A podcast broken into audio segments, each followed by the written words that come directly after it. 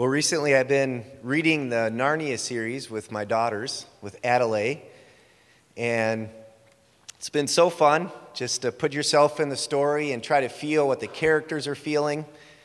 Well, a couple weeks ago, we were reading about how Peter was feeling so discouraged because Aslan was not going to go into battle with him. I'll read just an excerpt from the book. During the first part of the journey, Aslan explained to Peter his plan of campaign. As soon as she had finished her business in these parts, he said, The witch and her crew will almost certainly fall back to her house and prepare for a siege. You may or may not be able to cut her off and prevent her from reaching it. He then went on to outline two plans of battle one for fighting the witch and her people in the wood, and another for assaulting her castle. And all the time he was advising Peter how to conduct the operations, till at last Peter said, But you will be there yourself, Aslan. I can give you no promise of that, answered the lion, and he continued giving Peter his instructions.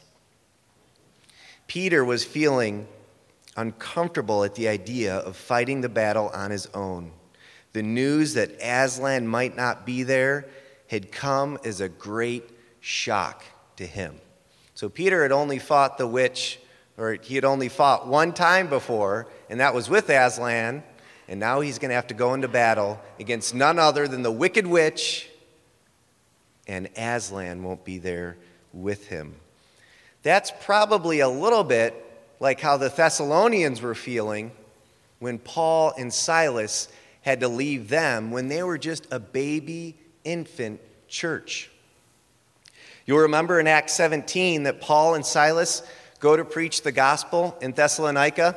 They had been in Philippi, they had been mistreated there, they were tempted not to preach the gospel in Thessalonica, but God gave them the courage to go anyway. And they preached in the synagogue week in and week out. Some people believed, but there was a large amount of Jews who became very, very jealous at what was happening. So, what did they do? They rounded up a bunch of brawlers, they rounded up a big mob, and they searched out for Paul and Silas. They, they wanted to have their necks. They said, These men are teaching things that upset the whole world, saying there is, no, there is another king besides Caesar. Well, for that time, those are fighting words. There's another king besides Caesar. It was so hostile that they attacked the apostles' host, Jason, who was simply housing the apostle and his entourage, and he was put in prison and had to pay a heavy bail just to get out. So we're talking real hostility. It was so bad that under the cover of darkness, Silas and Paul left town. Now, think about it. You're that church. The only spiritual father you've ever had, the only person you've ever heard the gospel from is now gone. And you're left all alone in a hostile environment. So when Paul writes for Thessalonians, he knows where their hearts are at. He knows that they need some strong encouragement. He had to leave them, but they needed strong encouragement. And how does he encourage them? How does Paul choose to begin encouraging this church? He does it by thanking God for his work in their life. He gets their minds off of him as an apostle and their sense of need for him and instead they point to how God is at work in them. So this morning, what we're going to learn in chapter 1 is we are to encourage others by thanking God for his work in them.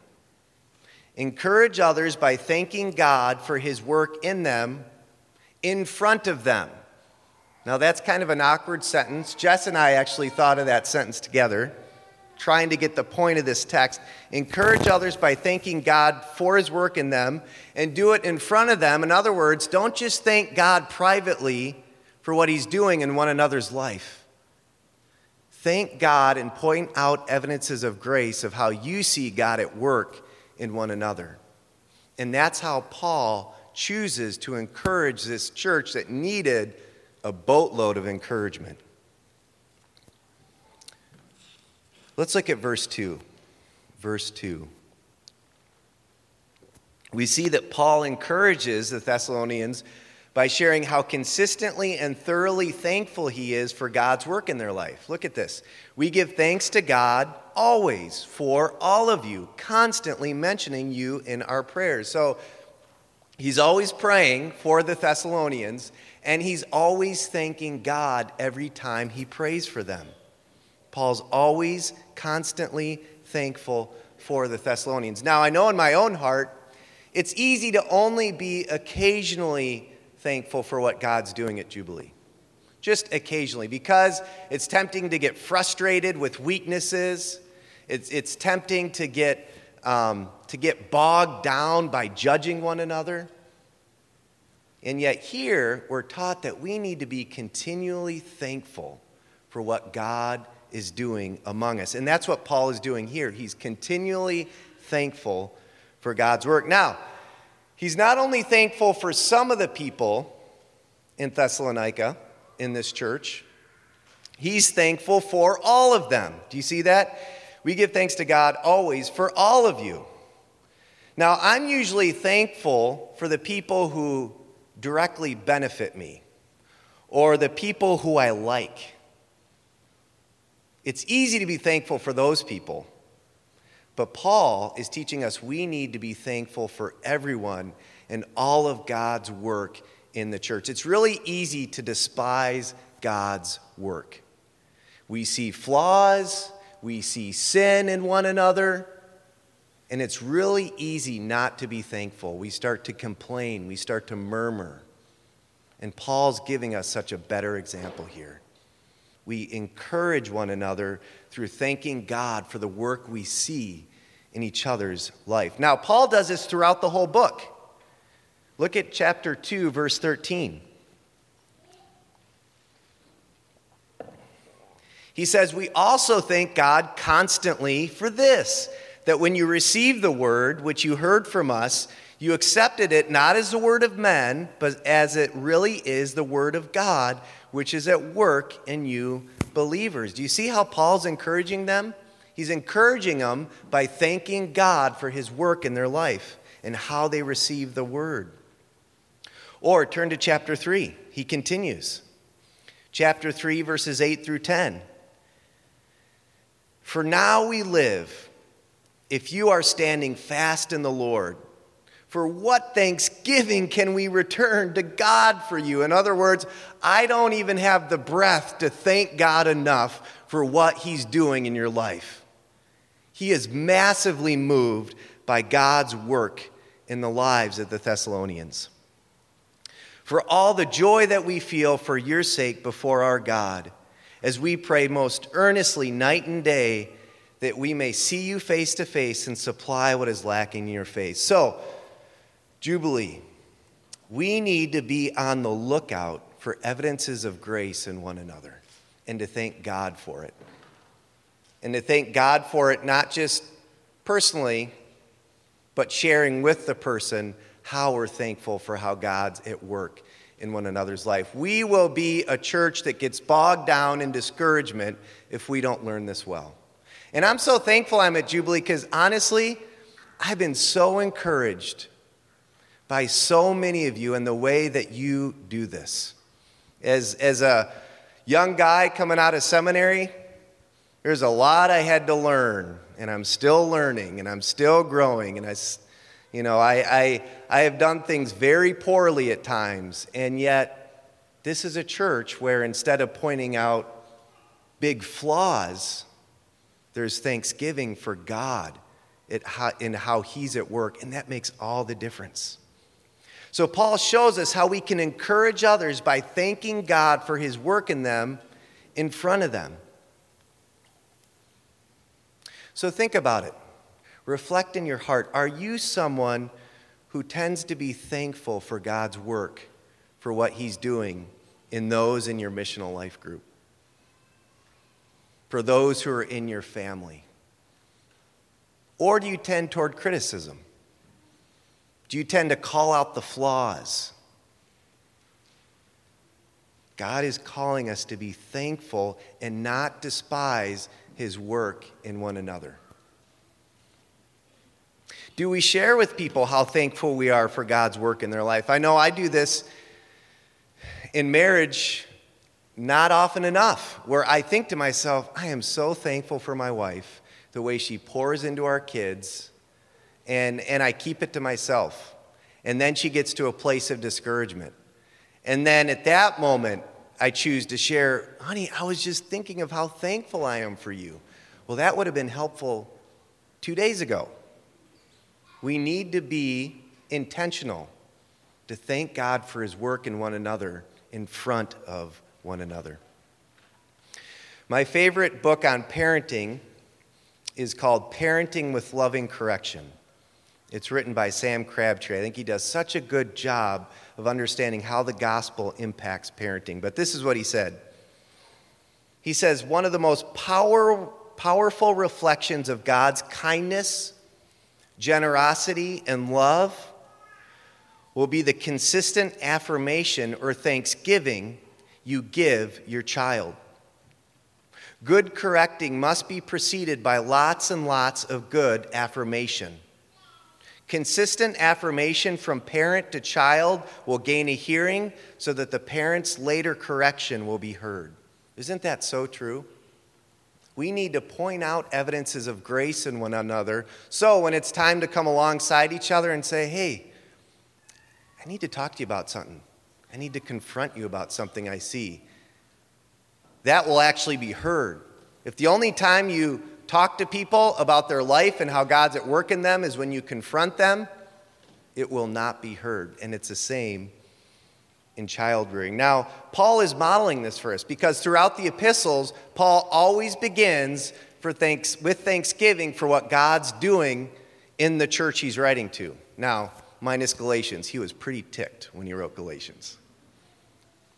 But in all the epistles, you see a pattern of God or of Paul giving thanks for God's work in their life before he gets to exhortation. And that's a model for us.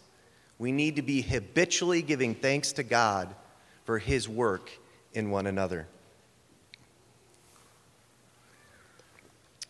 So, one of our daughters, she's not here, so I can talk about her. She has, this last year, had some struggles obeying, and she tends to be very whiny.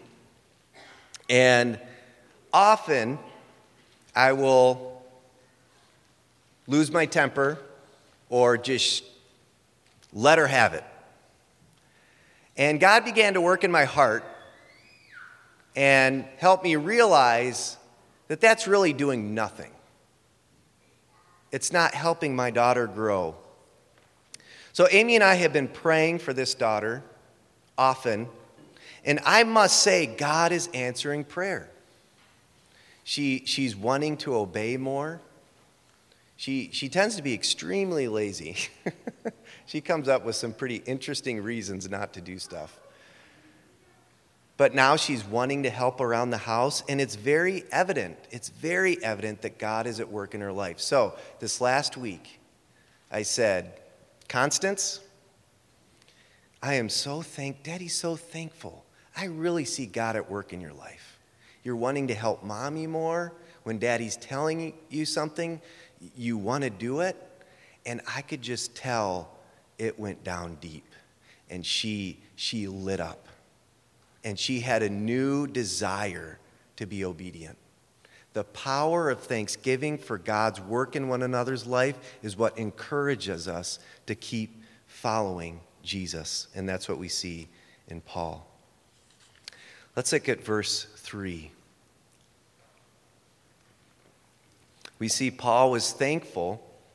Paul was thankful specifically for faith, love, and hope in the lives of the Thessalonians. Now, there's a lot of things we could be thankful for. I could be thankful my wife is so beautiful. I could be thankful my daughters are so cute. But Paul doesn't focus on the external, does he? Paul was thankful specifically for faith, love, and hope. Look at verse 3. Remembering before our God and Father your work of faith and labor of love and steadfastness of hope in our Lord Jesus Christ. Now, faith, love, and hope, those are the vital signs of the Christian life. They give evidence that Jesus is alive and well inside us. They give evidence that we are alive, spiritually alive. That's why Paul talks about it so often. He talks about faith, love, and hope in Romans 5. He does it in Galatians 5, Ephesians 4, and we all know 1 Corinthians 13. So now faith, hope, and love abide, these three, but the greatest of these is love.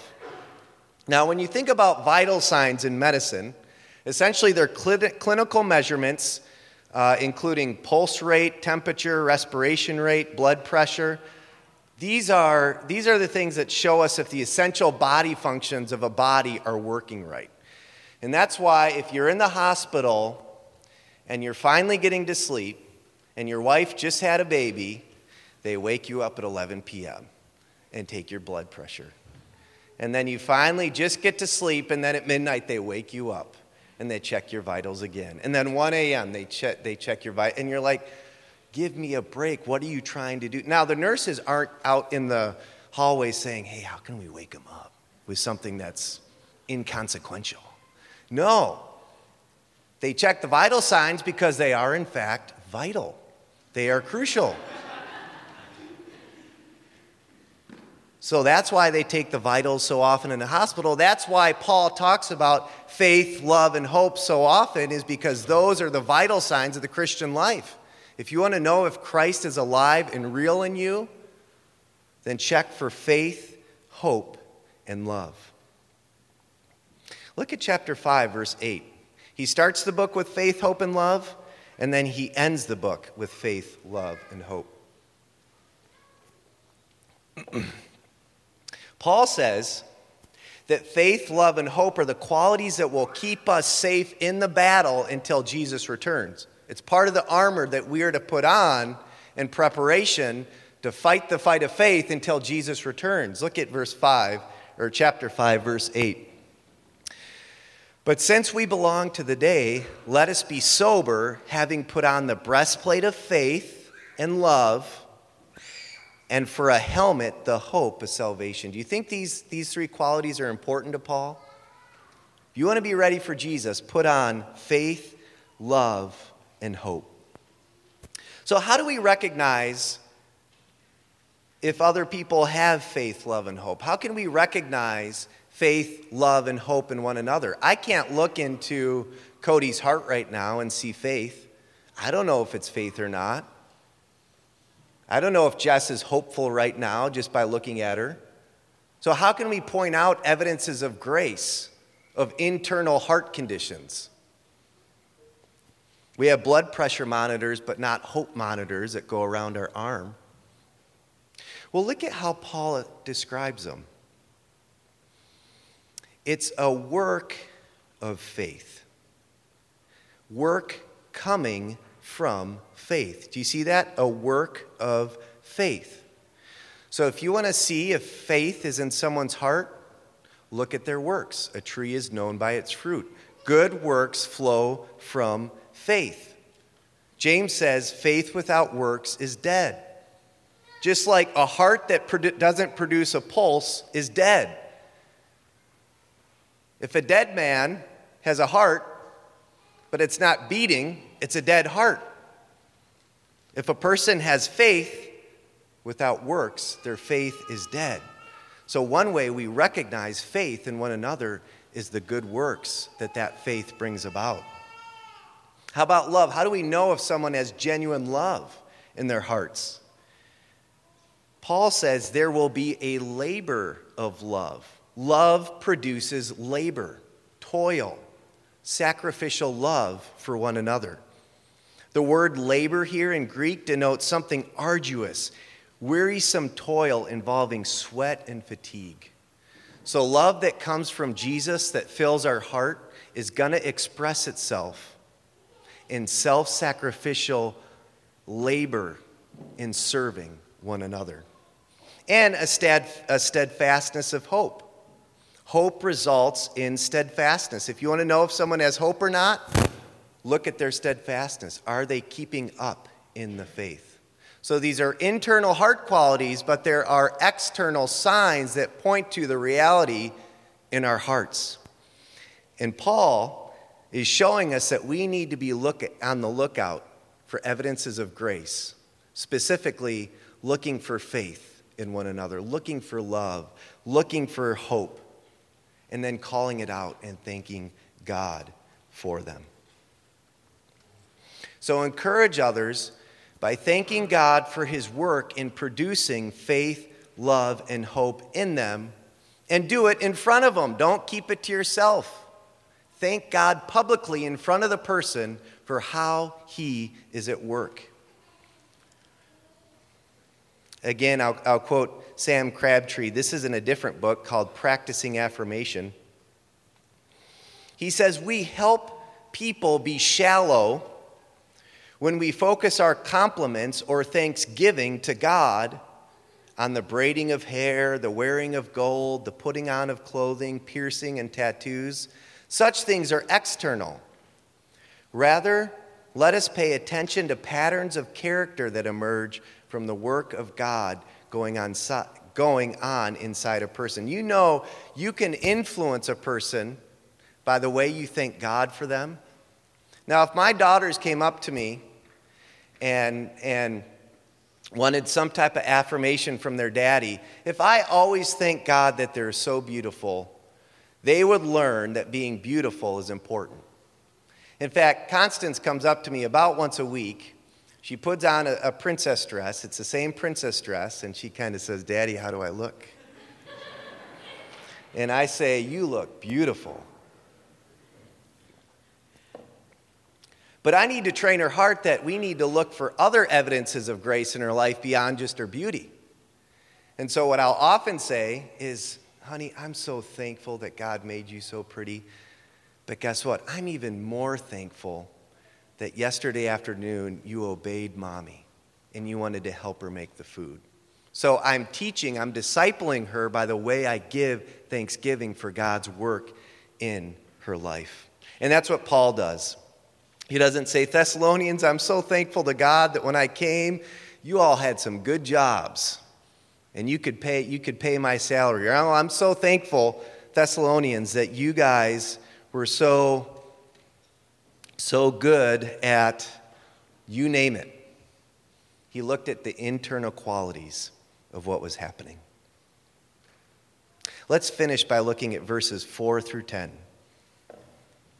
we see here that Paul thanks God alone because he knew the only commendable attributes in people were given to them by God alone.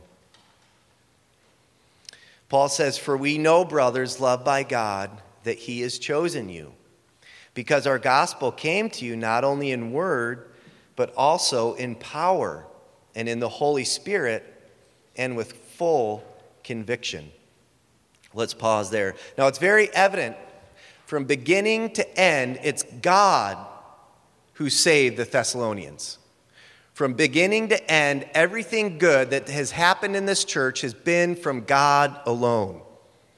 God lovingly chose the Thessalonians before anything else happened in their life. Brothers, loved by God, we know that He has chosen you. God's love God's choice precedes faith. This is what Martin Luther says. He says, I believe that I cannot, by my own reason or strength, believe in Jesus Christ my Lord or come to him, but the Holy Spirit has called me by the gospel. And don't we see that here? It says, Our gospel came to you not only in word, but also in power and in the Holy Spirit. So, in other words, if Paul would have preached the gospel in Thessalonica and God wouldn't have been the one at work sending his spirit, they would have not responded. They would have thought it was boring, they would have thought it was inaccurate, foolish. And so it's the work of God alone, which is why Paul chooses to thank God and not just commend the Thessalonians and say, hey, you guys are great you were really converted well. How did you do that? No, he's giving thanksgiving to God. We also see that it's God's work alone just in the word gospel. Look at chapter, look at verse 5. Because our gospel came to you not only in word. Well, what is the gospel? It's a good news that Jesus perfectly obeyed the law on our behalf, died to take our punishment that we might live with him. That's the gospel. So, the very message that we are saved by shows that all thanksgiving should go to God alone. Look at verse 1 of the first chapter. Paul, Silvanus, and Timothy to the church of God, or to the church of the Thessalonians, in God the Father and the Lord Jesus Christ. The most important thing about this church is that they are in God the Father and united to Jesus Christ. He alone is their righteousness. Their standing is in God alone. The most important thing about this church is that they are in God the Father and the Lord Jesus Christ. Now, this leaves no room for boasting. This leaves no room for commending the Thessalonians apart from God and what He's doing in their life. So we want to make sure that when we commend and encourage one another, we do it in ways that point out God is the one at work, that He's the one who's working in us. Paul goes on in verse 5 You know what kind of men we proved to be among you for your own sake. And you became imitators of us and of the Lord, for you received the word in much affliction with the joy of the Holy Spirit, so that you became an example to all the believers in Macedonia and in Achaia.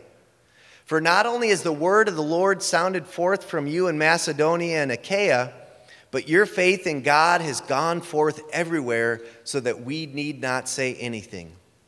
For they themselves report concerning us the kind of reception we had among you, and how you turned to God from idols to serve the living and true God, and to wait for his Son from heaven, whom he raised from the dead, Jesus, who delivers us from the wrath to come.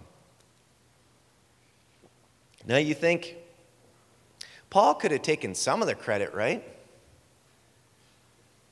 I mean, it says here that it, it, it was his godly example that helped bring about the obedience of the Thessalonians. So couldn't Paul said, Thessalonians, I'm so thankful to God and a little bit myself that you are doing so well. But think about it. Who was behind Paul coming to Thessalonica in the first place? Remember the Macedonian call in chapter 16 of Acts? Paul was going to go and preach the gospel in Asia, and it says that the Holy Spirit had forbidden him to do so. So Paul was not on his way to Thessalonica. He was going somewhere else. He was not on, they were not on his mind. Again, it says the Spirit of Jesus did not allow them to go into Asia. Instead, Paul had a vision in the night. A man of Macedonia was standing there, urging him and saying, Come over to Macedonia and help us.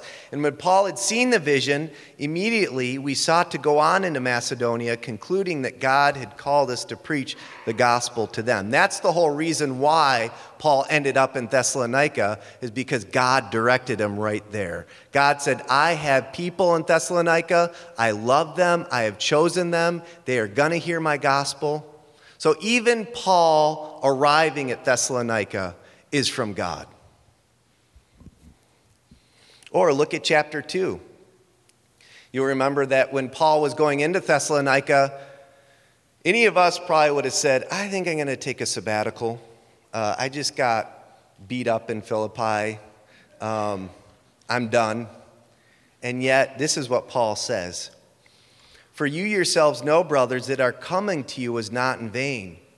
But though we had already suffered and been shamefully treated at Philippi, as you know, we had boldness in our God to declare to you the gospel of God in the, in the midst of much conflict. So, God not only directed Paul to Thessalonica, when he got there, after having suffered, he gave him the boldness to still preach the gospel, even though his human flesh didn't want to. So, even Paul's example that led to their salvation and their growth was from God alone. So, from beginning to end, it was God. And Paul thanks God for it. So, Jubilee, let us encourage one another by thanking God for his work of transformation in each other's lives. And let's do it in front of one another. Let's, let's go up to each other and say, Grace, I'm so thankful for how you, how I see God at work in you at JYC in loving my daughter. Let's, let's be people who do that. And we will see an unleashing of encouragement in our body. I'll end with a quote Good affirmations are God centered, pointing to the image of God in a person. The only commendable attributes in people were given to them. Everything is from God, through God, and to God, so that in all things, including the commendable qualities in people, he might get the glory. Paul's heart was full of praise because of the good news concerning the Thessalonians. But he did not simply congratulate them on the success that had been achieved. He was well aware that the spiritual results evoking his gratitude were due ultimately neither to the preachers nor to the converts. God Himself was the real cause of it all. To Him belong the thanks for what had been wrought. I love studying this. I love this passage because not only does it show us how we need to be thankful for how God is at work, it also reminds us that God will be at work in 2020 in one another. We can, we can be confident that God will be so at work in one another that there will be evidences of grace to thank God for. Let's pray.